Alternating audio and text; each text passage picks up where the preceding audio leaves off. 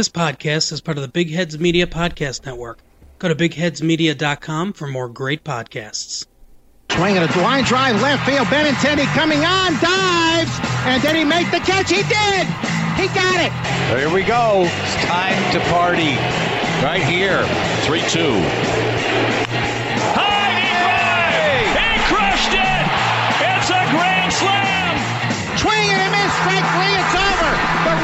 Have won the world championship. Welcome to Benny and the Bets podcast. Can you believe it? Here's your host, Terry Cushman.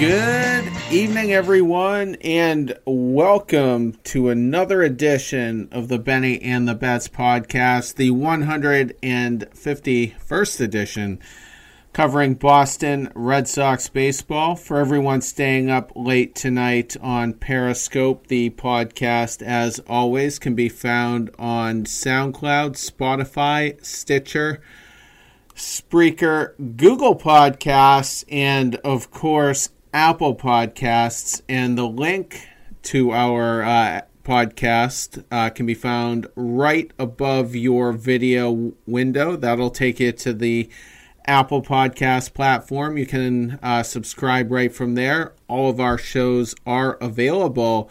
We are a little delayed with this podcast, and I apologize for that. Red Sox yesterday wrapped up a three-game set against the Los Angeles Dodgers, dropping the series, frustratingly, two games to one. That's primarily what we will go over, even though game one with the Blue Jays is currently underway. We'll cover the entire Blue Jays series Wednesday evening. I am Terry Cushman, and I'm joined, as always, by Jeremy Schilling and Liz Churchville. How are you guys? Pretty good for a Monday. I'm very rarely happy. yeah, I, I'm just... Especially especially if you're tying my happiness to this fucking team. But anyways. Absolutely. So, uh, big series, kind of hoping to come out of the All-Star break, you know, guns a-blazing. Had several chances to win uh, the rubber match uh, last night against the Dodgers, but but blew it in several different ways. So uh, we'll get into that. Also, uh, after Heroes and Zeros, we'll discuss the kind of, I don't know if you want to call it a surprising D F A by Nunez. It was kind of on my radar. I didn't think it would happen today necessarily. Uh, and then, of course, the Andrew Cashner acquisitions. So why don't we just get into Heroes and Zeros for the Dodger series? Jeremy, who's your hero? I mean, to me, it's a clear-cut choice. It's got to be E-Rod. He was the reason you won the game you won. He was awesome coming out of the All-Star break, which to me says a couple of things. One, um, you know, the moment wasn't too big, and this was supposed to be the, the launching point to hopefully what becomes a playoff push. He came out um, and pitched really well, which, two, uh, the second point is he prepared during the break. He did not go, you know, and I don't know what he did with his time, and that's his business. But whatever he did, he got his work in, and he, he showed up prepared to pitch and pitched really well. He improved his record to ten and four, seven innings pitched, five hits, one run. It was earned, two walks, ten strikeouts.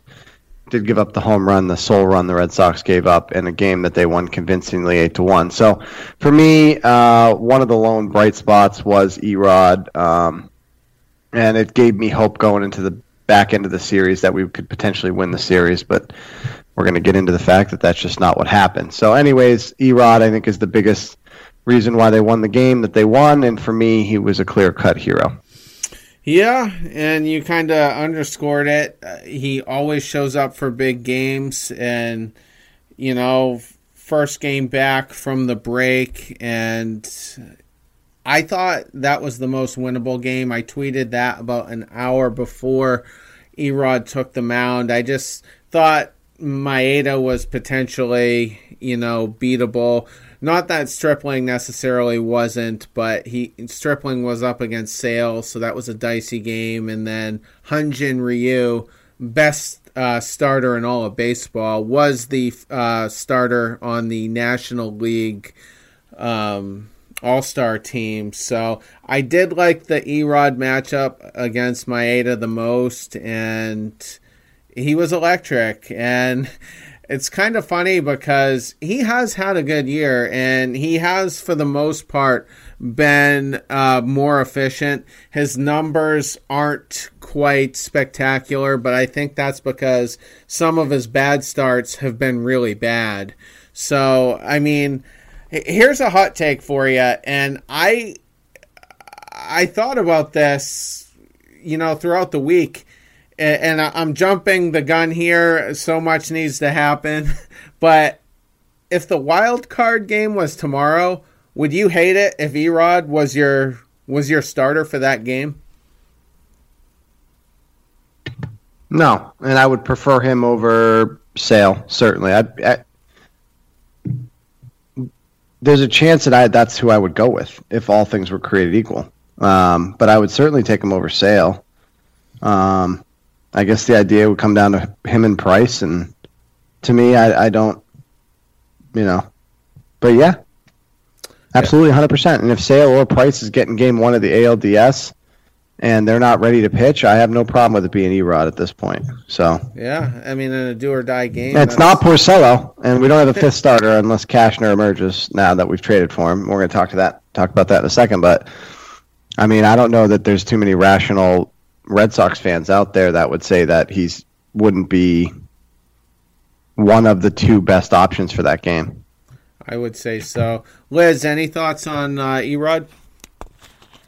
Uh, I mean, you guys, you guys cover it as you always pretty much do. But as far as like him being the first starter, and like let's say you do make it to the one game wild card, or you know something like that. I mean, at this point, really, would he be any bigger risk than any than anybody else?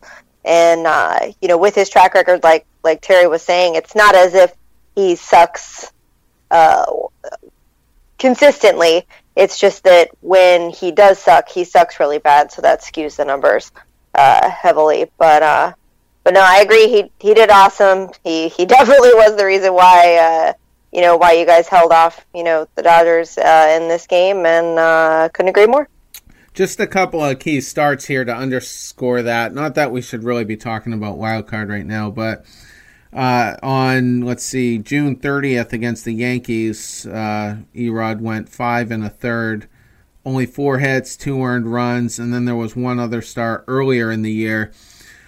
May twenty-sixth against Houston, six innings pitched, four hits, one earned run. So, you know, the it, he just shows up when when you absolutely need him to in a big game, and it's crazy that others aren't necessarily doing that this year, but I, I like him. And and the one thing I'll, I'll say before we move on, he's he's been healthy. I almost half expected him to be on the D L for at least two or three weeks for something right now. He's at one oh nine point two innings pitched, and his career high is one thirty-seven. So knock on wood, which I'm literally doing right now, so I don't jinx him, but he's he's been he's improved in a lot of different areas despite his four and a half E R A.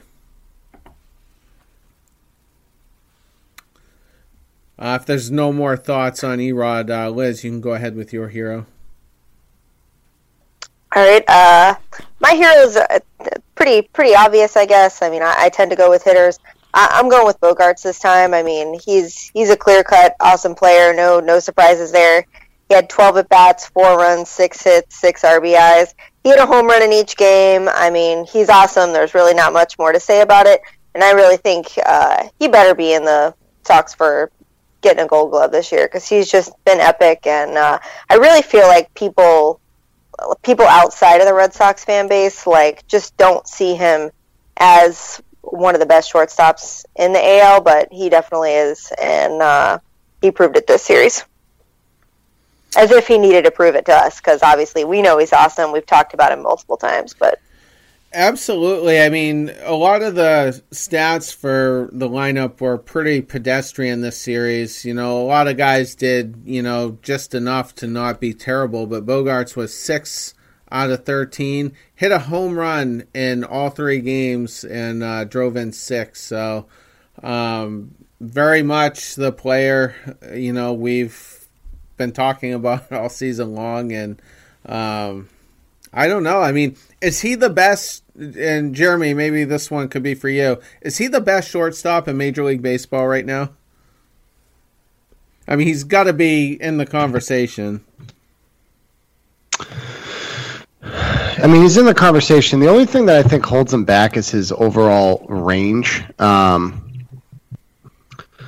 so I, I don't think he's the top shortstop. I, I'm personally a huge fan of Francisco Lindor. Um, And, but I do think he's top five, and I, I I don't know that I was prepared for like a top five debate right this second. Um, so I, I will say that he's top five.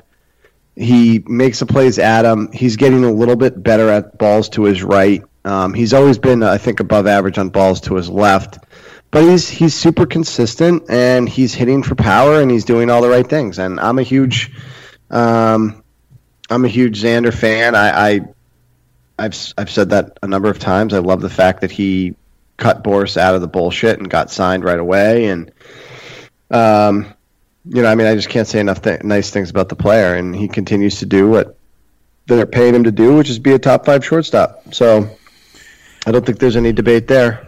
He's uh, I got some stats up in front of me, and I'm I'm only pulling them up right now. He uh, does lead Major League Baseball presently with seventy-one R B Is. Uh, next in, in line would be Javi Baez with sixty-three, so comfortable lead there. He's third overall in home runs, and I do agree that in the long run, Francisco Lindor probably and and definitely will be the better Uh, shortstop. His numbers aren't, you know, you know, aren't super high right now because he did spend uh, the the bulk of the spring on the disabled list. But nonetheless, a, a career year for Bogarts, who, by the way, has a slash line of three oh one, three eighty-nine, and uh, five fifty-nine slugging with a, a nine forty-eight uh, O P S. So.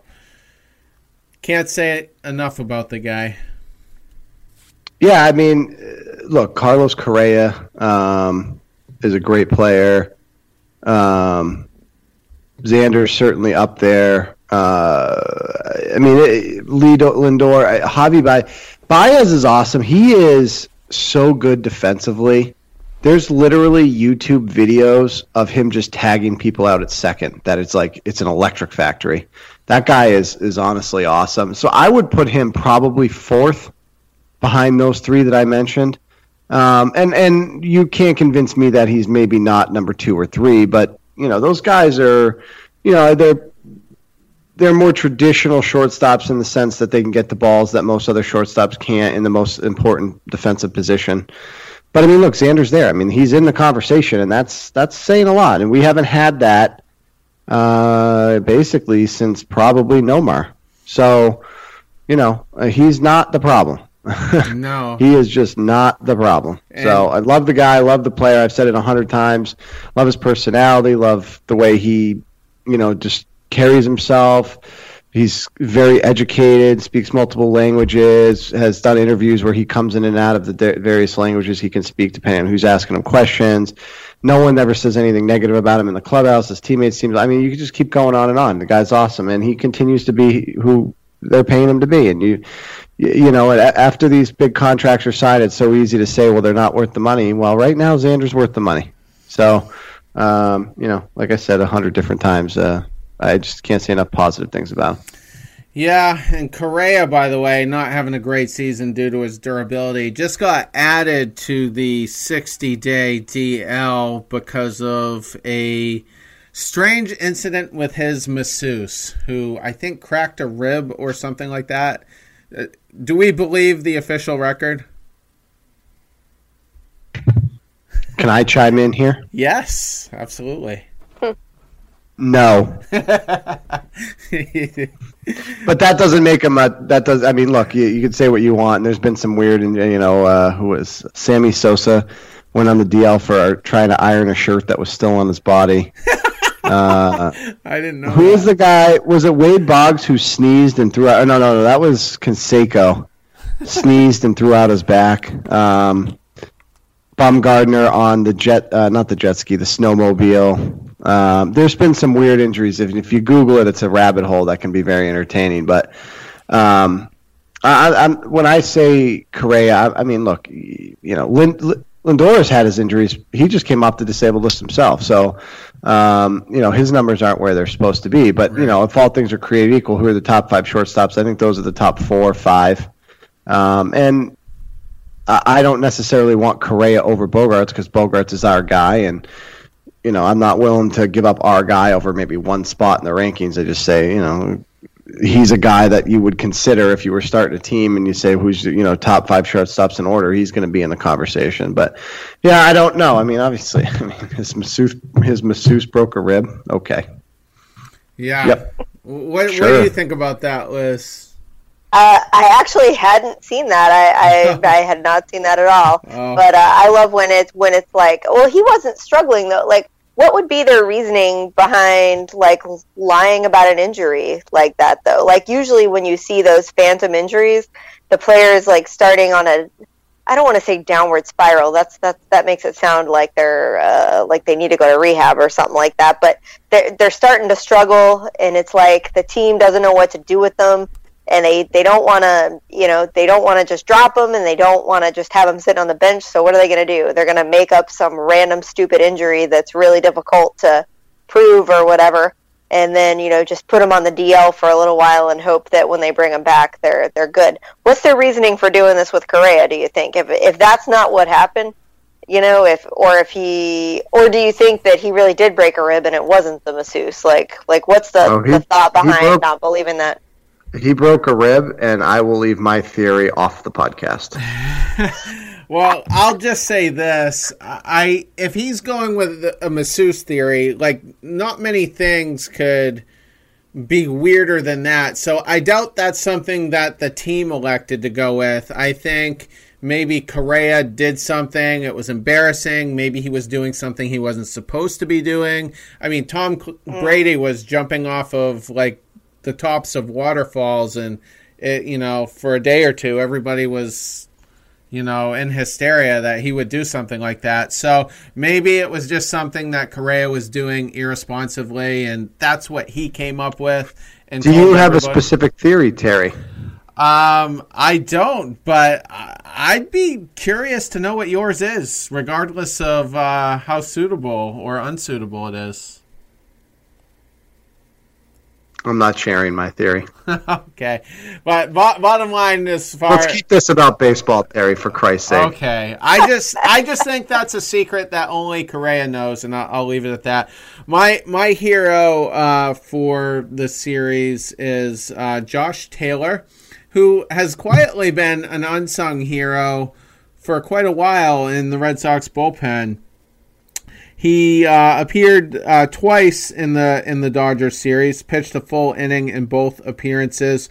Only one strikeout, uh, you know, within the uh, within those two appearances. But each time, he only faced three batters, retired them all. He's apparently a very good lefty. I mean, he's emerging as as a very formidable reliever, and he's only given up two earned runs, which were back-to-back, actually, in the Yankees series, um, June twenty-ninth and thirtieth. And those are the only earned runs he's given up uh, in the last month. His K through nine rate is uh, twelve point one zero. It was a little bit higher than that, but nonetheless continues to be a guy that Cora can go to in uh, a multitude of situations, and I think, I, I don't know, maybe a month from now we're looking at a guy who's regularly in high-leverage situations.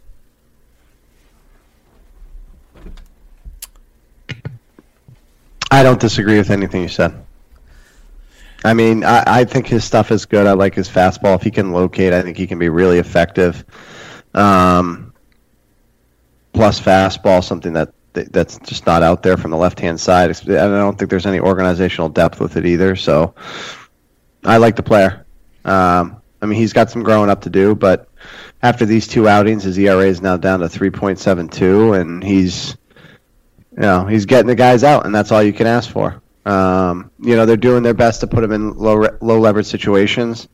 Uh, he came in for Price uh, in the sixth with a clean inning, had a clean inning last night, um, and then he came in for E-Rod um, uh, with a clean eighth inning and had a clean inning with a strikeout. So, I mean, you know, if that guy can be a little bit more consistent, Um, he, I think he has the stuff to pitch later innings. So and I was you know, a little surprised, though, that he didn't come out uh, for a second inning where it was a relatively brief appearance for Price. I mean, the bullpen held their own for quite a while, but he has gone uh, two innings a handful of times so far. So a little surprised there, you know, especially with a lefty-heavy lineup that the Dodgers seem to trot out, but... But nonetheless, you know, considering we got him in the Marrero trade, which you would expect to be no more than a bag of baseballs, I think the Red Sox did pretty well there. I mean, do you, do you feel like you've seen him enough times to think that he might be the high-leverage guy? I know we've talked, you know, a couple times about a few different people. You know, they've come in, they've done really well, They maybe they came in, you know, during a little bit more higher leverage thing. They did they did find that one outing, and then, you know, they've struggled, you know, after that. Do you think you've seen enough to feel like that might be his role? Not really, but it, it's just the way that he's trending, and, uh, you know, I'm becoming increasingly comfortable. He had a rough first five starts, actually, and that's why his E R A uh, has only recently dropped below four, but he gave up an earned run against Cleveland in his debut. Two starts later, gave up another one to Kansas City, and then by far the worst start, uh, or appearance, I should say, was against your Rays, Liz, where he was tagged for four runs uh, in in one inning, and uh, gave up faced nine batters in that inning, gave up six hits. So I'm not sure why he was kind of hung out to dry there by the looks of it, but th- with that one appearance, that's why his uh, stats aren't, uh, you know, shinier than they are. But I do I do see Taylor, you know, as a guy who's more than a situational guy. You know, you, you'd think where he's a lefty, he's going to face primarily lefties, but in a pinch, you know, if Barnes or Workman aren't available, I would probably throw Taylor in that situation, and, uh, you know, even if it was against righties. So... You know, every now and then someone comes out of nowhere. Koji did it, you know, not too long ago, and we're, we won't see that with Taylor. But, um, you know, given the struggles of all the other guys, it's just nice to see. Uh, Jeremy, if you have no more uh, thoughts, you can go ahead with your zero. Velasquez, um, I defended Velasquez early in the year. I called him like the Swiss Army knife of the team and gave him credit for pitching in situations um, where it basically just wasn't fair to him. Um, he, you know, and I don't take any of that back, but he just stopped getting people out. Um, and now he's been designated for assignment, rightfully so. Um, oh, no, I and he never had great... He was just optioned, I think. That's all. Yeah, I'm sorry, option. He's back in Pawtucket. He's still in the organization. So, yeah, that's a misspeak. That's okay. Um, so... Five and a half E R A, it's just not good enough, right? And you can't give up a, a, a bullpen spot when this team is just lacking in people that can get big outs. Um, he's not capable of it. He's not a strikeout guy, so his role is limited. And then if he's, if if if you know, because the ball's going to get put in play against Velasquez. He's a soft contact guy when he's at his best, and he, um, you know, he's just not getting people out. He he. He pitched in all three games in the Dodgers series, so I'm going to tell you right now that it's not necessarily fair that he got put in that spot. But, you know, if you tell the team that you can pitch, we talked about this with Barnes and his back-to-back problems where he just isn't good in the second game, uh, you know, pitching uh, two days in a row. Well, if you tell the team that you're available, you got to be able to get the outs. And, and, and in Velasquez's case, he's not getting the outs. So he goes out Friday, uh, gets a one, two, three inning with a strikeout.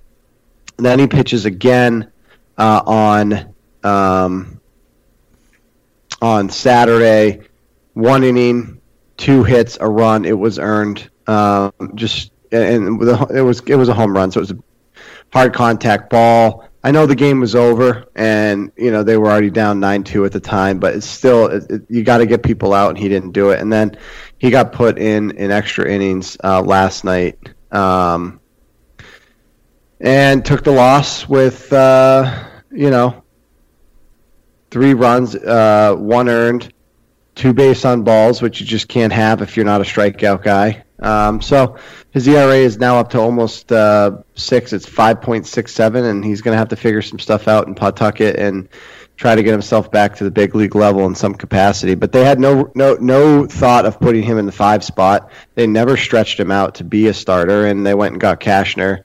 Um, I, he doesn't have a spot. He can't get people out. He just can't. And all the nice things I've said about him are great, but you know, at the end of the day, you got to get people out, and he's not. So, um. He's my zero, and he's not going to be here now.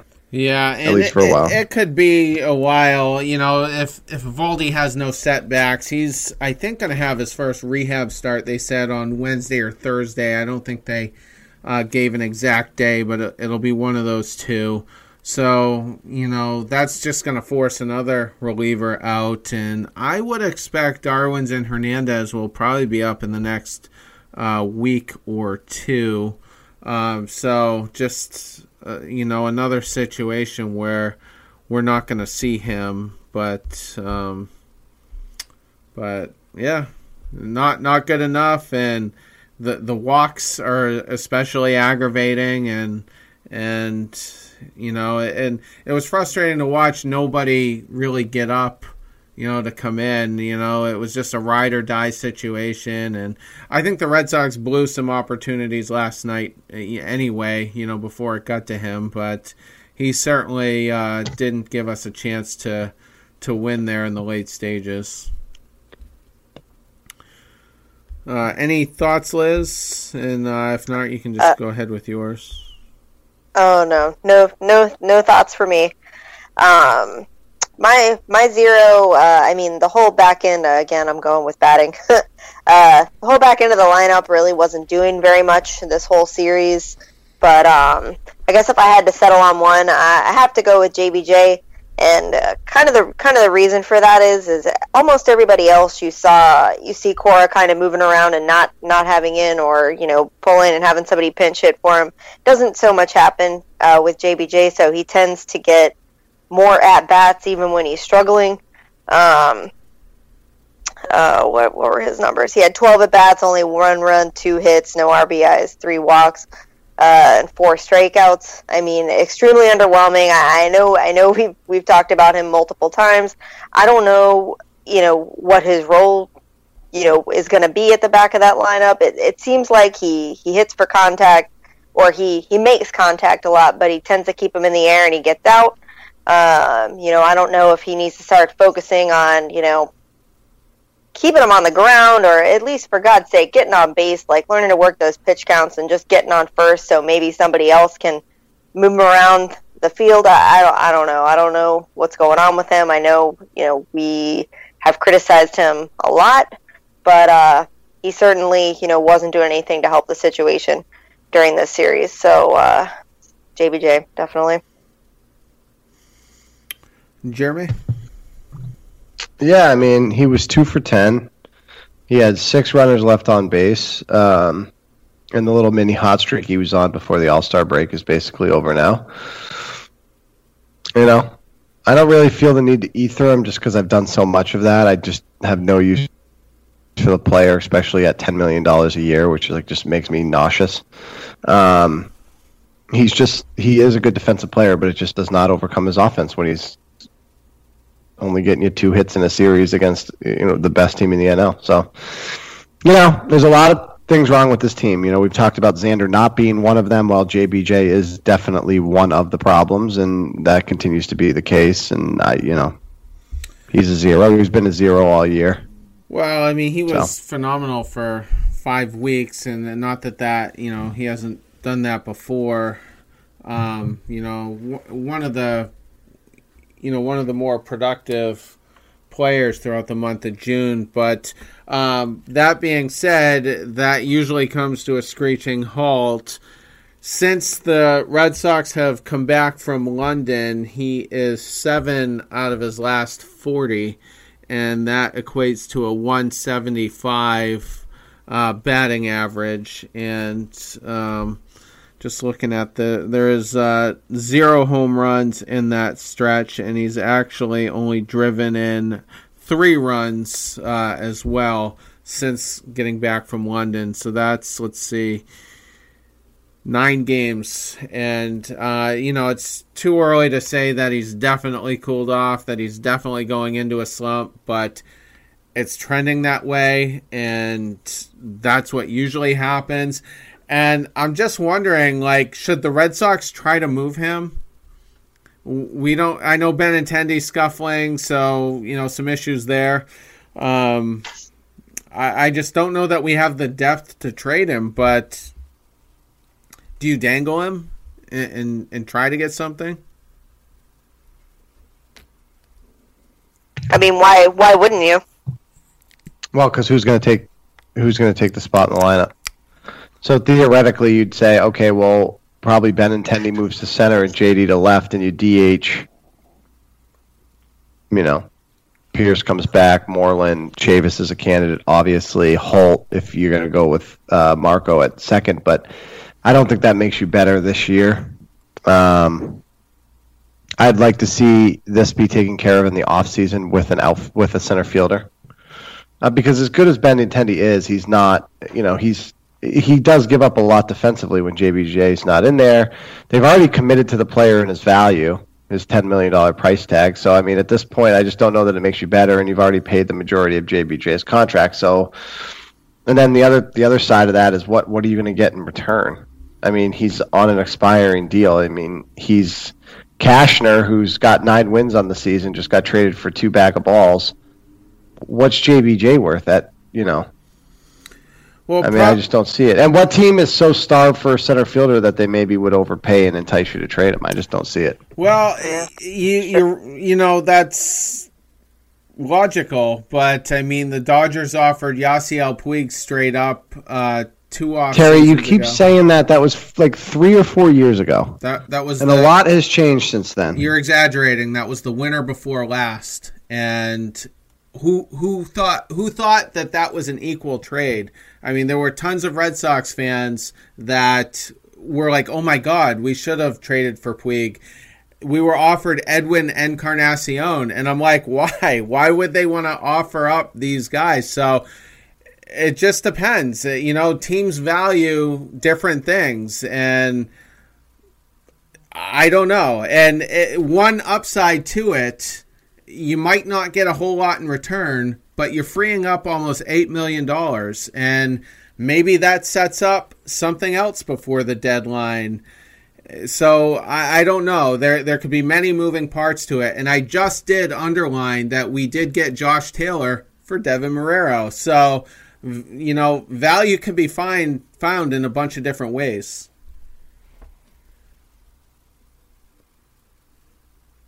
Yeah, and maybe some other team, you know, they see him and they see whatever, you know, that the Red Sox can't get out of him, what they think he can produce, and he could go somewhere and kick ass. That would be the weird thing, wouldn't it, if he, you know, just changed organizations and settled in and, you know, whatever. That happens all the time. That, that's how...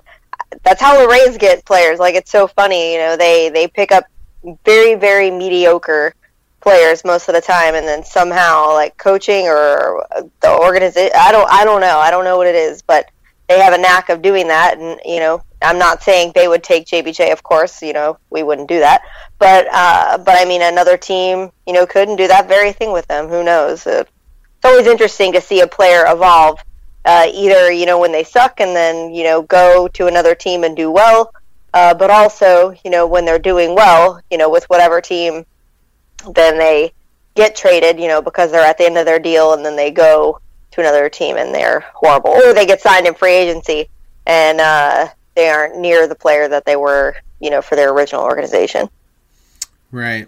Yeah. So I, I don't know, but I, I'm pretty open-minded uh, as far as what happens there.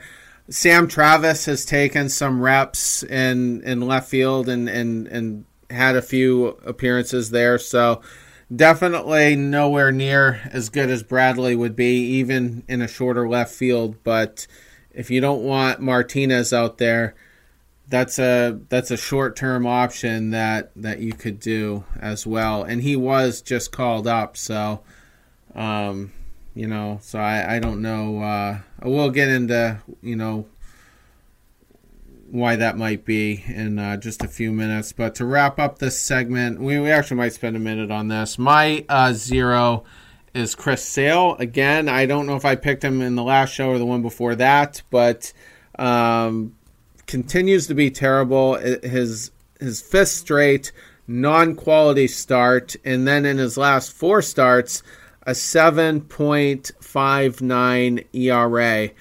Another thing I love to bring up, the cliff that he typically falls off of, you know, usually around August first, you know, he fell off of it mid-July last year, and he hasn't been good since the end of June. So was that the cliff this year, the end of June? We have never seen him in his career bounce back, you know, and, and be consistently good once he goes on a skid like this.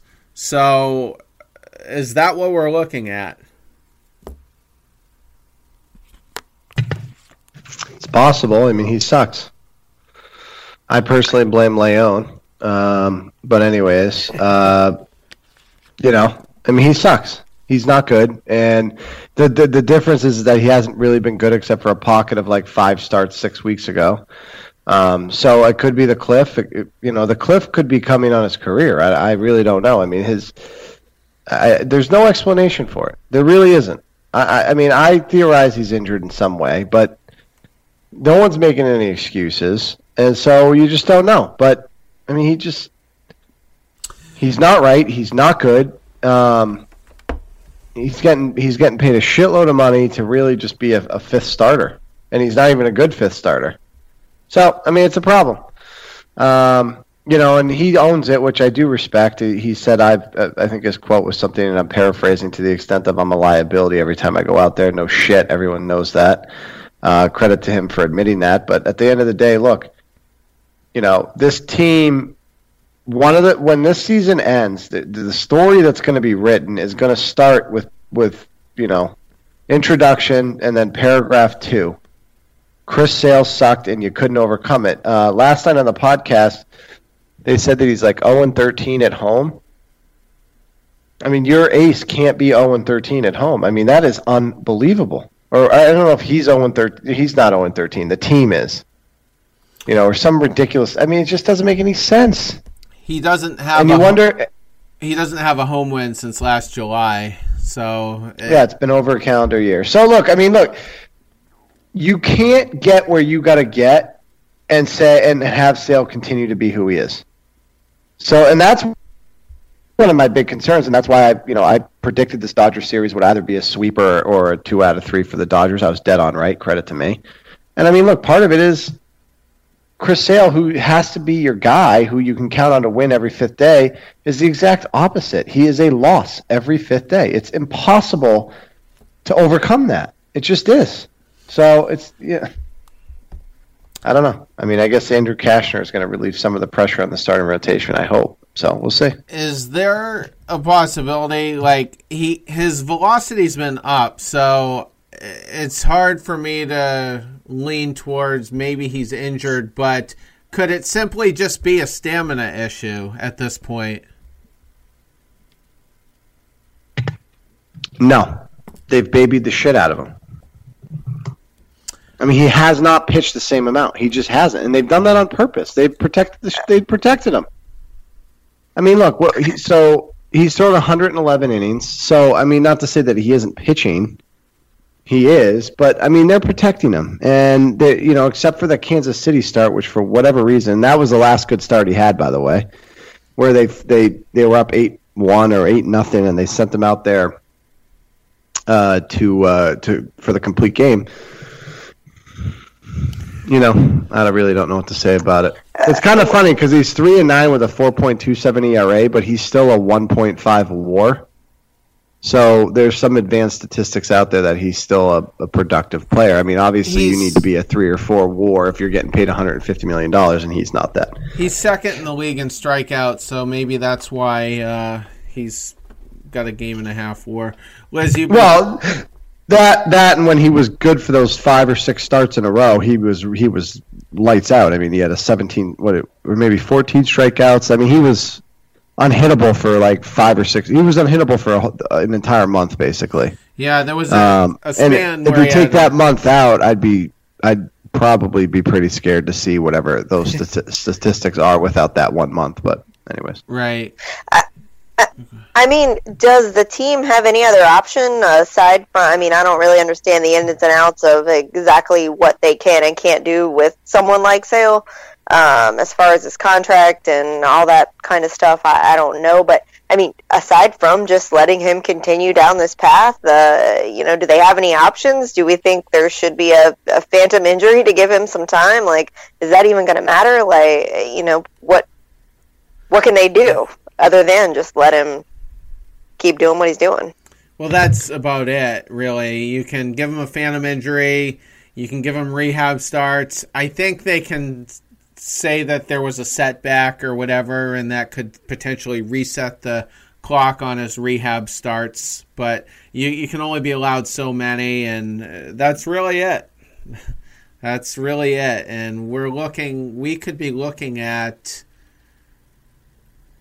this could be, if if you start the contract from opening day this year going forward, this could be worse than the Dice K contract. How how does that sound? Like a bit much right now. It's gross, man. I, but I mean, do you, do you think maybe they're just waiting for a Valdi to come back, and then maybe something like that will happen? No, he Valdi. For those that don't know, Valdi spoke before the game tonight, um, and he said that the team approached him about when he wanted to start pitching, and basically he was ready to pitch right away. So they figured he he threw a simulated game today, twenty-five inning, uh, twenty-five pitches. He faced Moreland and Pierce live at Fenway. Um, walked two. One of them, I think, got a base hit. Um, said the ball came out of his hand real well.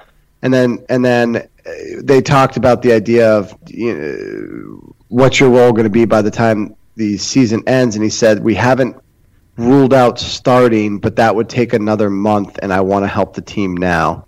So the idea of him being um, ready to start games and have this stamina built to get to five, you know, get to one hundred pitches, uh, it's it's not going to happen. He admitted today he, he, that would take him an additional month. So, um, you know, here here's the problem. Whatever you think you want to do with rest and all that, that, that ship has sailed. The All-Star game has come and gone. Um, you don't have the luxury of being able to skip starts at this point. It's do or die every time. You got to win games, and you got multiple teams ahead of you in the wild card. You're not. You're out of it in the A L East. Um, so, you know, he's got to pitch. And if he's, you know, if he's not getting outs in a month and he's hurt, then they gotta D A, they they gotta put him on the D L and, and put somebody that's at least healthy in there and give you a chance. You know, so I really don't know what to say about it, but it's not gonna be Evaldi. Evaldi's gonna be the closer. Yeah, and I mean, you talk about a month from now when he could potentially start if they were gonna go that route. Where are we even gonna be anyway? So, you know, it's just it's not a good situation. Well, you also you just got Cashner. So you're rolling with Sale, Price, E-Rod, Porcello, and Cashner. That's your five. Those are five big league arms with track record. That's your five. There's no reason to even worry about it at this point. The only way Evaldi even gets in that spot is, one, he's pitching, and how you stretch a guy out is going to be your closer. I don't know. You you have to either uh, stretch. You have to stretch him out in in Pawtucket, and they're not going to do that. So how's he going to get stretched out and be ready to start if he's going to be the closer? It's just not going to happen. And then you make the move for Cashner. The starting five, absent injury or Sale continuing to blow and they phantom injury him, that's your five. So now at this point, you know, you got to hope they go get another bullpen arm and, and Valdi solidifies the back end. Now, with all that said, I mean, I don't know who's available. We're not going to get a top end guy. We don't have the we don't have the prospects for it. So, you know, there's a decent enough chance that we roll with what we got right now. And they made, you know, they D F A'd Nunez today. So, you know, they've chosen Marco over him. Uh, Holt's going to be there. Chavis, I think, is going to be your first baseman until further notice. And at some point, you just got to start winning these games. So and uh, yeah, and uh, Ryan Weber's back. That's exciting. Kidding. Uh, what's the next topic, Terry? Uh, yeah. Well, why how about how about the fact that I had money on the Rays today, and they, they fell down on an Encarnacion home run, and then uh, the the Arnold come back and hit a uh, yeah, three run. Know, yeah. Yeah, yeah, a three run jack to to give them the lead in the top of the ninth, and they uh, off of Chapman, and they came back and closed it. So, nice. Uh, nice win for. Uh, Nice win for Liz because both her teams won tonight, and uh, and then uh, you know, I won a little. I won a little money. There you go. Actually, I haven't looked up at the Pirates. She might have went three for three tonight. We don't know, but that uh, will she's two for one. Probably not. I'll check it right now, but probably not. I've been. I was flipping around after the Sox game was over on my M L B T V, and I'm like, should I turn on the Pirates? Eh, it's probably depressing. So I just I have on. I don't even know what game is on right now, but. Yeah, all yeah. right, so let's... They were, uh, they were underwhelming this weekend. big, ac- well, I called a big acquisition. Uh, the first significant transaction in the uh, you know during the season for the Red Sox. Andrew Cashner acquired from the Baltimore Orioles for a uh, package of two seventeen-year-old prospects currently playing ball in the Dominican League, so not even as far as low A yet. That's how far away they are.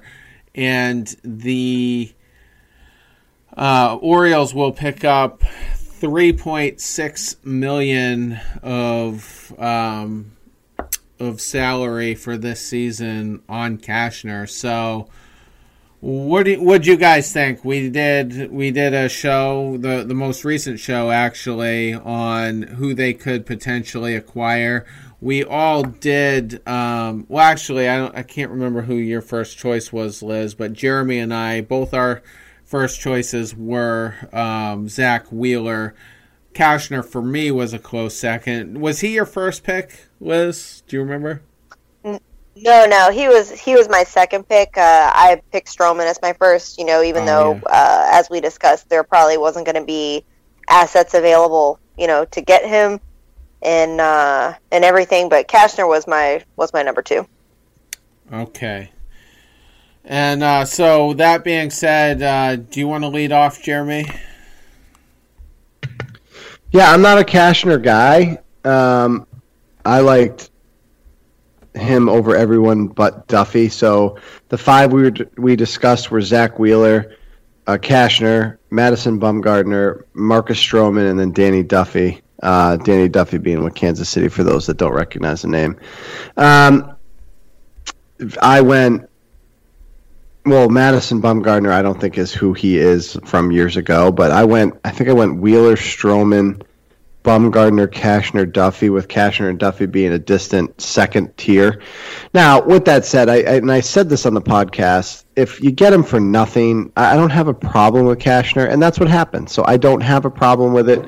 Um, you know, we didn't have to give up the, the guys that we've talked about on this podcast over and over again, whether it be Chavis, who's at the big league level, or Dahlbeck, or Chatham, or, you know, Graham, and, you know, all these guys, again, we've talked about.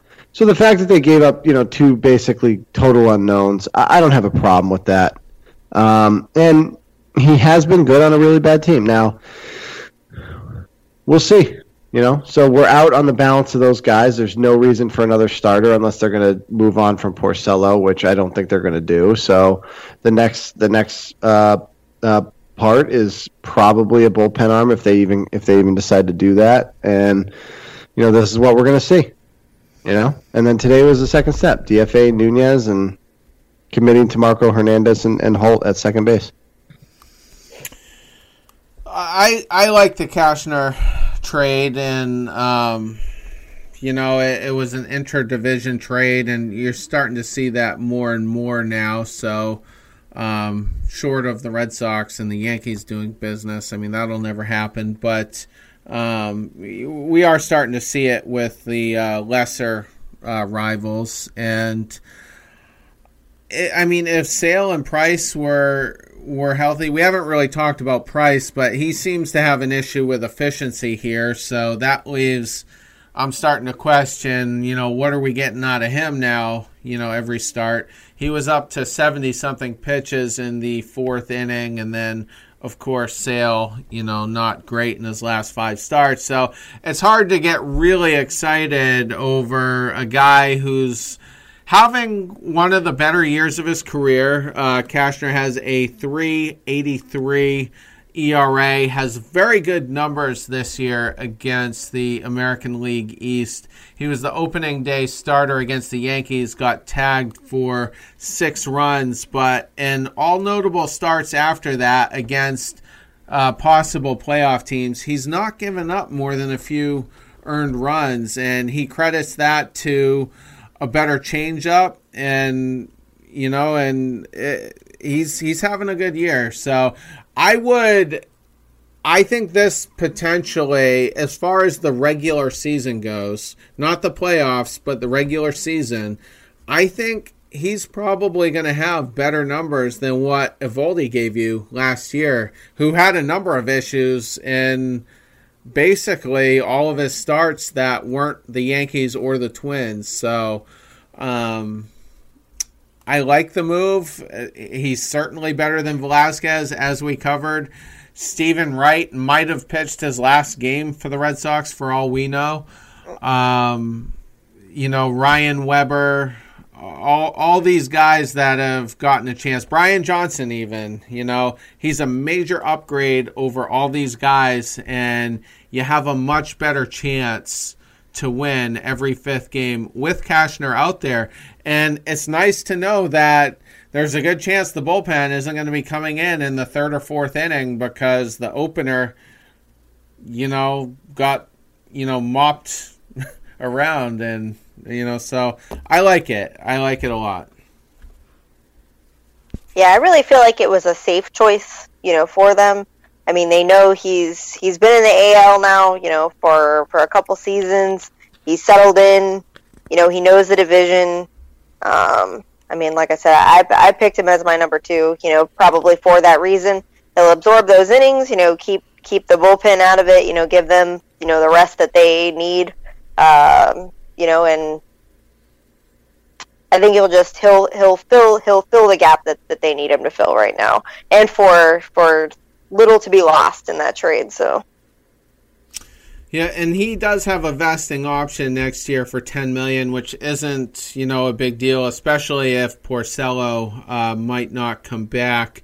But he would have to have fifteen more starts with an average of six innings per start. So I think for, let's see, you know, ten weeks, that's um, that's a pretty tall order. So we'll, we'll see if it happens. But if it does, I mean, not the end of the world.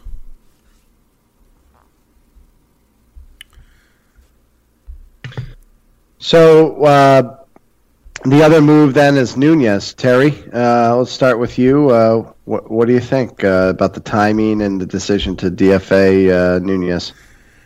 Well, we just got too many bodies for, you know, throughout the infield, and uh, a lot of them are, you know, Holt can play anywhere. Um, you know, Chavis primarily first, but has played some second, and, you know, Xander and Devers certainly aren't going anywhere, and Marco Hernandez is up, and if Moreland comes back, and he's currently rehabbing, so that could happen literally any day now, and, and I don't know if Pierce will make it back or not. due to a, a recent injury on top of his uh, previous one. Um, there's just, we can't keep everybody. So, um, you know, I, I had a love and hate relationship with Nunez. He had some nice uh, clutch plate appearances, you know, one in the World Series. And um, terrible base running, on the other hand, you know, for the for the hate part of that relationship. But um, at the end of the day, not having a great year, not hitting for terrible average, but his O B P is well below three and doesn't draw a lot of walks, and hard to justify keeping him at this point. I... That was kind of on my radar. I can't remember if I talked about it on the recent show. I, I figured it would be more timed when when Moreland uh, came back, but um, but it happened today, and Sam Travis will uh, come back up, and uh, Weber uh, as well, which I think has coincided with uh, Velasquez anyway, but um, not too surprised on Nunez.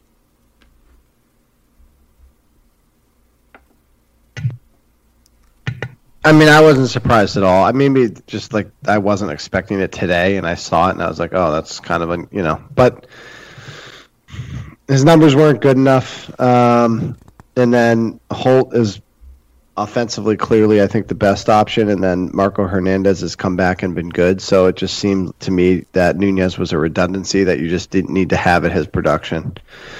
So, uh, you know. Thanks for the home run against the Yankees. You know, thanks for getting them into the playoffs. Uh, you know, t- uh, three years ago when you were acquired from the Giants. Uh, really likable guy, loved by his teammates. Um, but you know, production speaks, and he wasn't producing, so here we are. He's gone, and it's just not surprising at the end of the day. My my favorite Nunez moment. I think he I.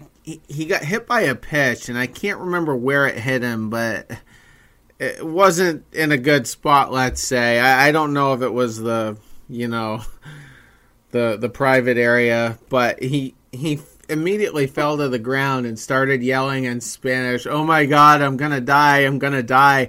And Cora, rather than running to the plate to tend to his player, just stood in the dugout laughing because, you know, of course he's not going to die.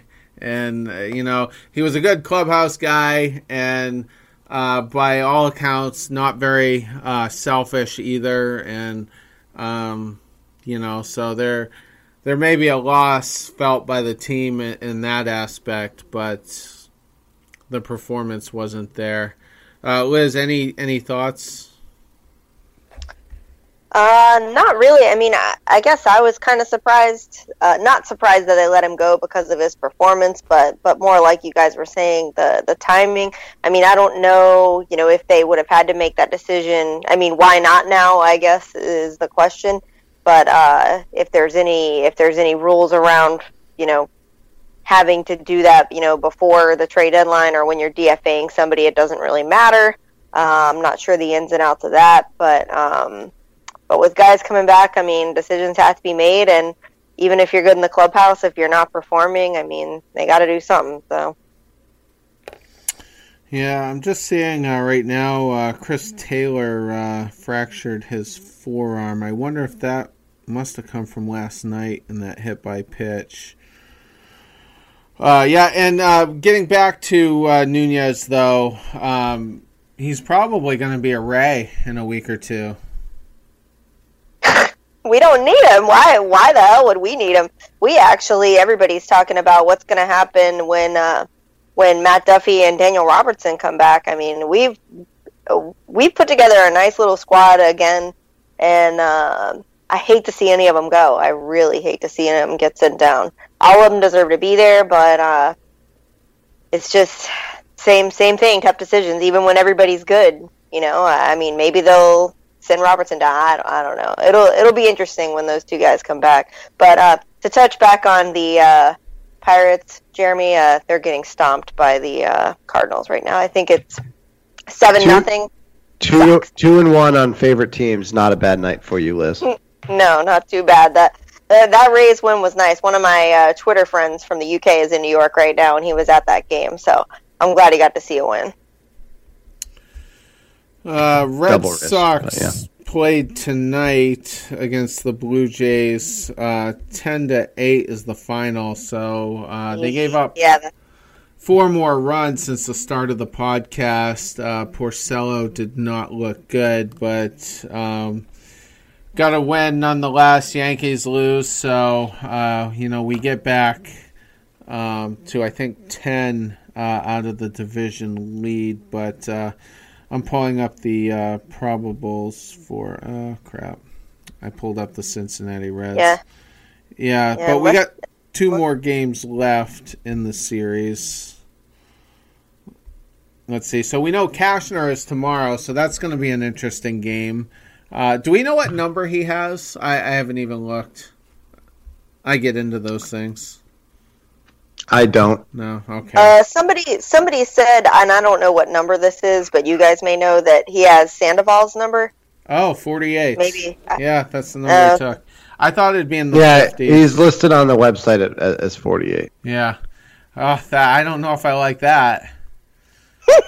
That's That might not oh, work out Jesus. good at all. That's what I'm blaming it on. That's my cop-out here. Well, here yeah. we go. Here we go. Next level breakdown on Benny and the Beth podcast. Terry doesn't like it because he has the same fucking number as Pablo Sandoval. Who, who would like right. that? Who would like that? That's disgusting. Yeah, no, that's definitely next level analysis, you know. Yeah. We're going to lose tomorrow because he has uh, Pablo Sandoval's number. Absolutely. Uh, well, the Blue Jays have a T B D, and they suck absolute balls, so I'm gonna say Cashner pitches well in his in his debut for the Sox, and they win tomorrow. I'm gonna also go out on a limb and say they're gonna win uh, on Monday night, ten to eight. Um, and then ten to eight. That's and great. Then I like I like the E-Rod matchup. Uh, Sanchez sucks. He sucked all year. He's three and thirteen with a six two E R A. The guy's terrible. They and the Red Sox have hit him. I mean, and E-Rod, and I've already talked about his start in the Dodgers series. I really like that. Here's where I think it gets interesting. Christopher Sale against the T B D on Thursday night, um, probably with a chance to win the series, assuming they split, um, you know, or or sweep the series. But certainly have a chance to win the series. So um, big start, and it's against a shitty team, so there's no excuses. Uh, and I assume he gets Leon behind the plate. He gets his binky. And so uh, that's the one I'm going to be most focused on moving forward. But, uh, you know, I, I like the way this thing matches up. I like Cashner um, to pitch well in his debut. I think E-Rod's been good. He's obviously prepared coming out of the All-Star break against that Dodgers series so, or Dodgers team. So I do expect them to win Wednesday. Uh, less less um convinced they'll win tomorrow, but do think they'll win, and I think Sale will be a very interesting start Thursday. One o'clock game in the middle of the week, which just pisses me off, by the way. I'll be able to see the first two hours of it, but uh, but Liz, Jeremy just said like Cashner, and you know two words back to back, so I think he's coming around on him. Uh, All right, well hold on. I I like Cashner at the price tag. Yeah. I they, love for it. nothing. I mean, it, look, I, I'm not a Cashner guy. Um, but at the end of the day, if you're going to get him for what amounts to almost potentially nothing, like, fine, we'll take him. I mean, he's a serviceable fifth starter. But the problem I had with it was that he doesn't move the needle as far as Chris Sale's your fifth starter. I mean, that's what it's Price, E-Rod, Porcello, Sale. And then you didn't have a fifth starter. And I was hoping that they went and got a guy like Wheeler or Stroman who could become your three, but they didn't. They went and got a fifth starter, which is fine, especially at that price tag. It is. It's fine. I don't hate the deal. I just I wasn't a huge fan of the player. And if they gave up, like, Chatham to go and get Cashner, I would be furious right now. But they didn't. So I, I credit them for the for the price tag. I do. I, I have no problem with the deal. So and I hope it works out. I mean, the guy's good. You know, he's not a bad player. He's having a career year. He's nine and three with a three point eight three E R A. He's not going to strike anybody out. He's got sixty six strikeouts. He he just isn't going to do it. Um, for example, Chris Sale on the flip side, who's been absolutely terrible, has one hundred and sixty strikeouts. So it's just not even close. And Cashner's pitched, uh, you know, about to round up a little bit, one hundred innings. So he's just not a strikeout guy. But, you know, I don't hate the player, especially Sa- at the price tag. Sale has had a lot of issues against the Blue Jays this year, giving up five runs in two out of those three starts, and uh, only three in the other. But um, so uh, who knows? I mean, if he actually has a good start here, maybe, maybe, you know, things start to go the other way, you know. And of course, you're You're really a few starts from, you know, getting comfortable with something like that. I know Rodriguez, I don't know if it was his last start, but he also did get tagged for six runs in a recent start against the Blue Jays. So I'm definitely not taking anything for granted. And they did put up uh, eight against us tonight. And I looked at the box score. Uh, Brazier was uh, charged with three earned runs. I think he gave up four. Three of them were earned. So frustrating there because he kind of shows a little bit of life lately. And and uh, but it just seems like every third or fourth start out, he uh, he gets knocked around pretty good. So, you know, the the bullpen. And say what you want about the Blue Jays. They suck, but they play hard and they don't give up. Right, exactly. So it's hard to take anything for granted here. And this is a series where you you obviously you want to rack up as many wins as possible. I mean, that, I guess that could be said for any series, but, you know, it, it should be a given with a team like this. We have Baltimore next.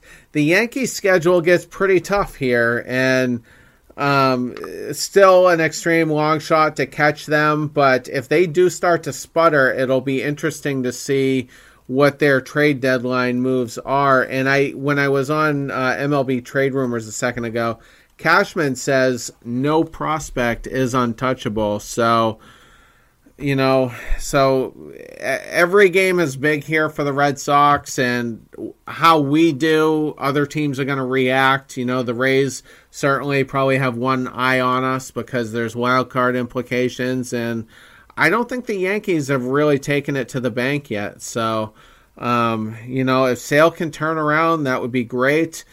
Hopefully Rodriguez will, um, you know, have a strong outing. I do have his, yeah, so that that six-run start was the last time he faced them, and that was actually the only time he's faced the Blue Jays. So I don't know. I don't really know what to make of this team, but we should I mean, win. Speaking of the, speaking of the Yankees, I mean, they've been tied to a lot of different, uh, you know, rumors, and then looking at another Another starter. Like, worst-case scenario, who do you want to see them get the least? I don't think I asked you guys that. Um, There's last show. Three impact guys. Scherzer, who's not going anywhere. The Nationals are back, I think, in a wild card spot, maybe even the top wild card spot. And I doubt the Mets are going to deal Noah Syndergaard. I mean, that's almost like a Red Sox-Yankees type transaction. You know, those two New York teams, they don't like each other. So I think the Yankees just aren't going to get them because of the rivalry. So maybe Trevor Bauer. I don't know. And it, the, what the Indians are going to do is open to interpretation too, because they're still within reach of their division. And it would be tough to uh, – trading Bauer would be tough to for them to sell to their fan base that that's a good move, even though I did kind of underscore they still have Bieber. They're about to have Kluber. Clevinger is pitching really well. They expect to get Carrasco back, which is crazy because I guess he's fighting leukemia. And that Adam Plutko guy is, you know, serviceable. So – So I don't know. I mean, Bauer is is the top guy that's that's possible. Or actually, just comes to mind the uh, the Astros are connected to Robbie Ray, but maybe the Yankees get into a bidding war, you know, with the Astros for Ray, especially where they're saying they're um, that no prospect is untouchable. So I, I don't know. It's it's going to be an exciting. you know, next couple of weeks. And it is, it's the first year in the history of baseball, or in the modern era, where there's only one trade deadline. So that's going to ramp up the anxiety and, and, you know, maybe set off a, a really exciting chain of events.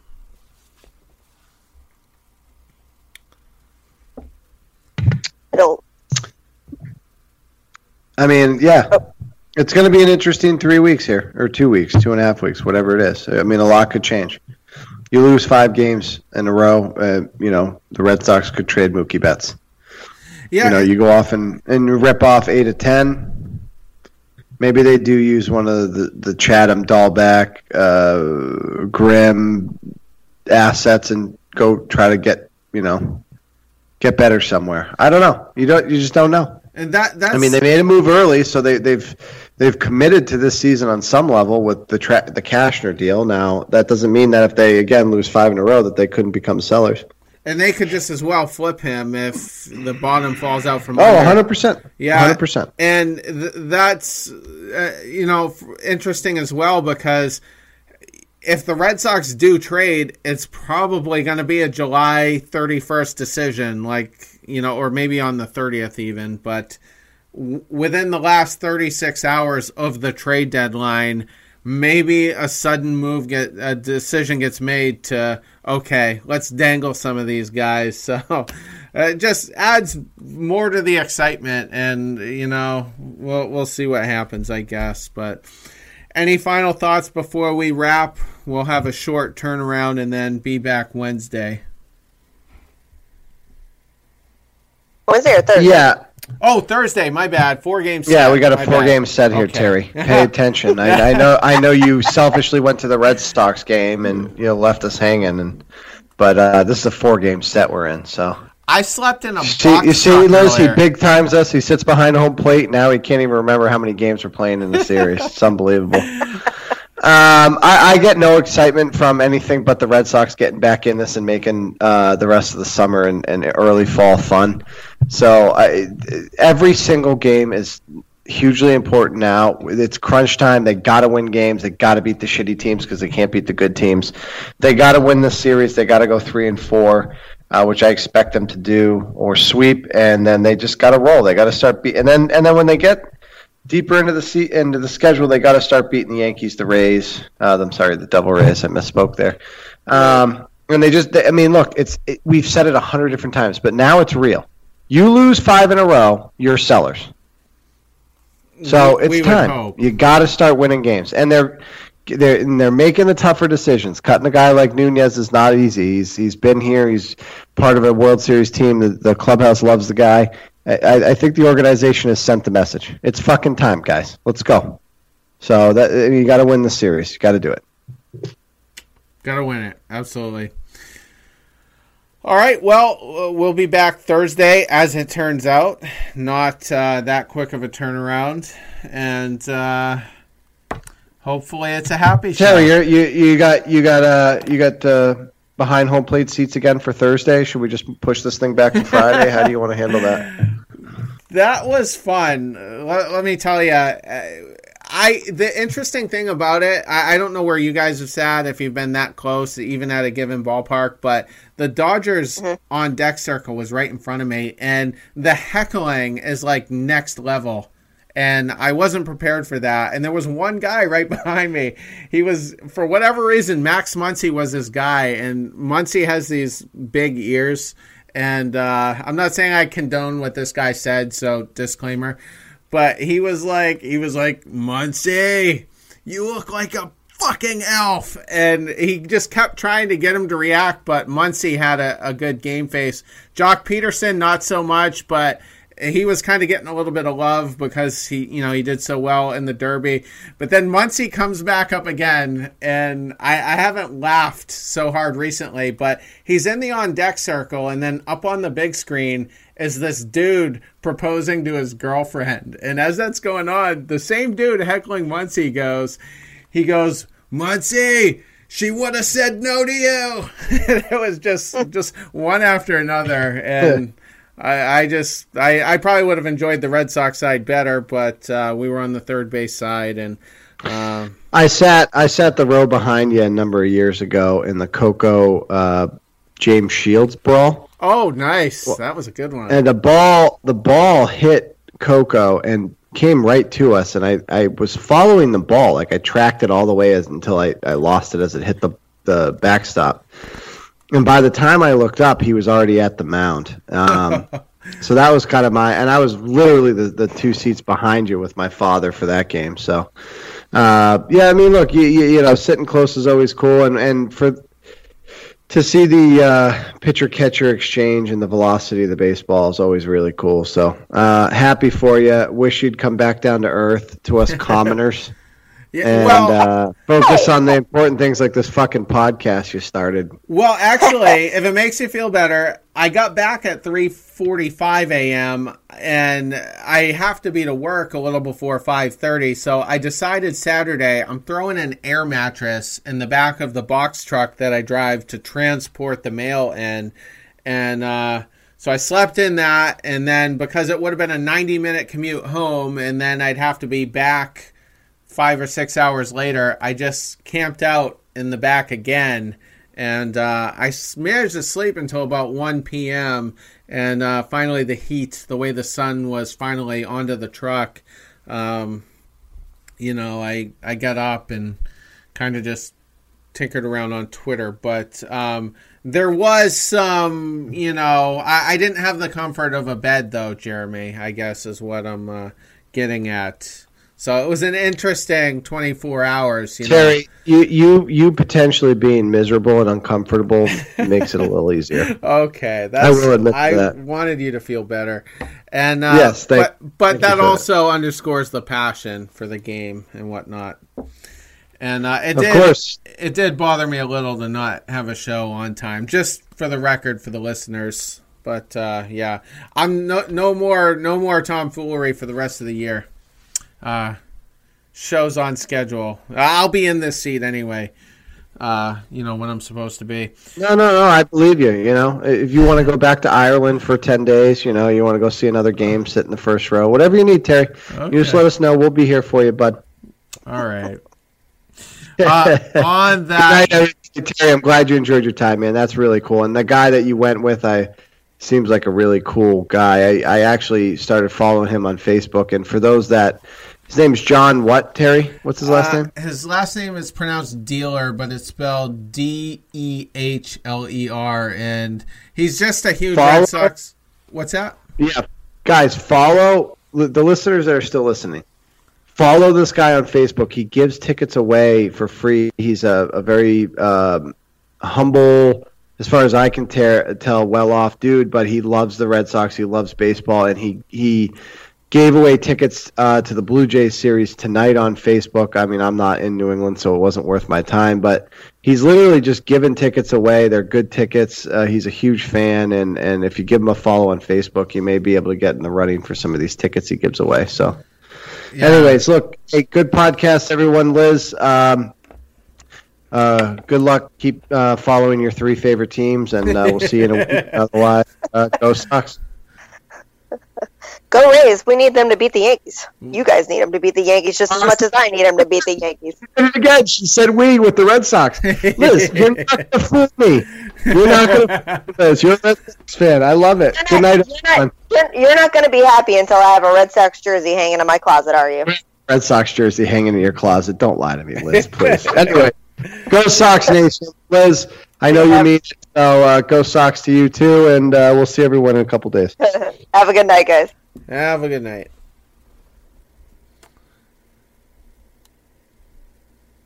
Episode one fifty-one in the books. Again, I apologize. We will be on schedule for the rest of the season and hopefully October. I'm, I, but I'm getting more uncomfortable talking about October as we go. It's just, uh, just uh, been a very frustrating year, and uh, hopefully uh, the Red Sox can take at least three out of four, if not sweep the series.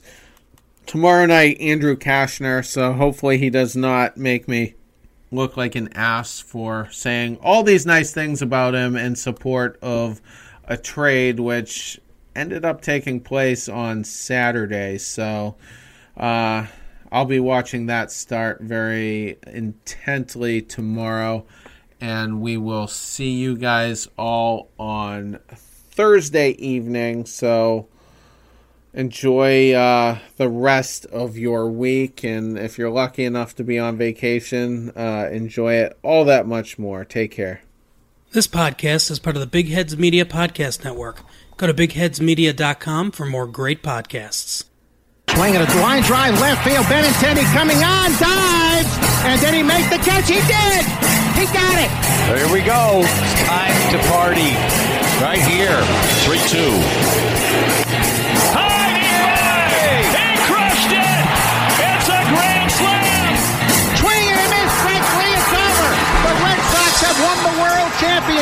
Welcome to Benny and the Bets Podcast.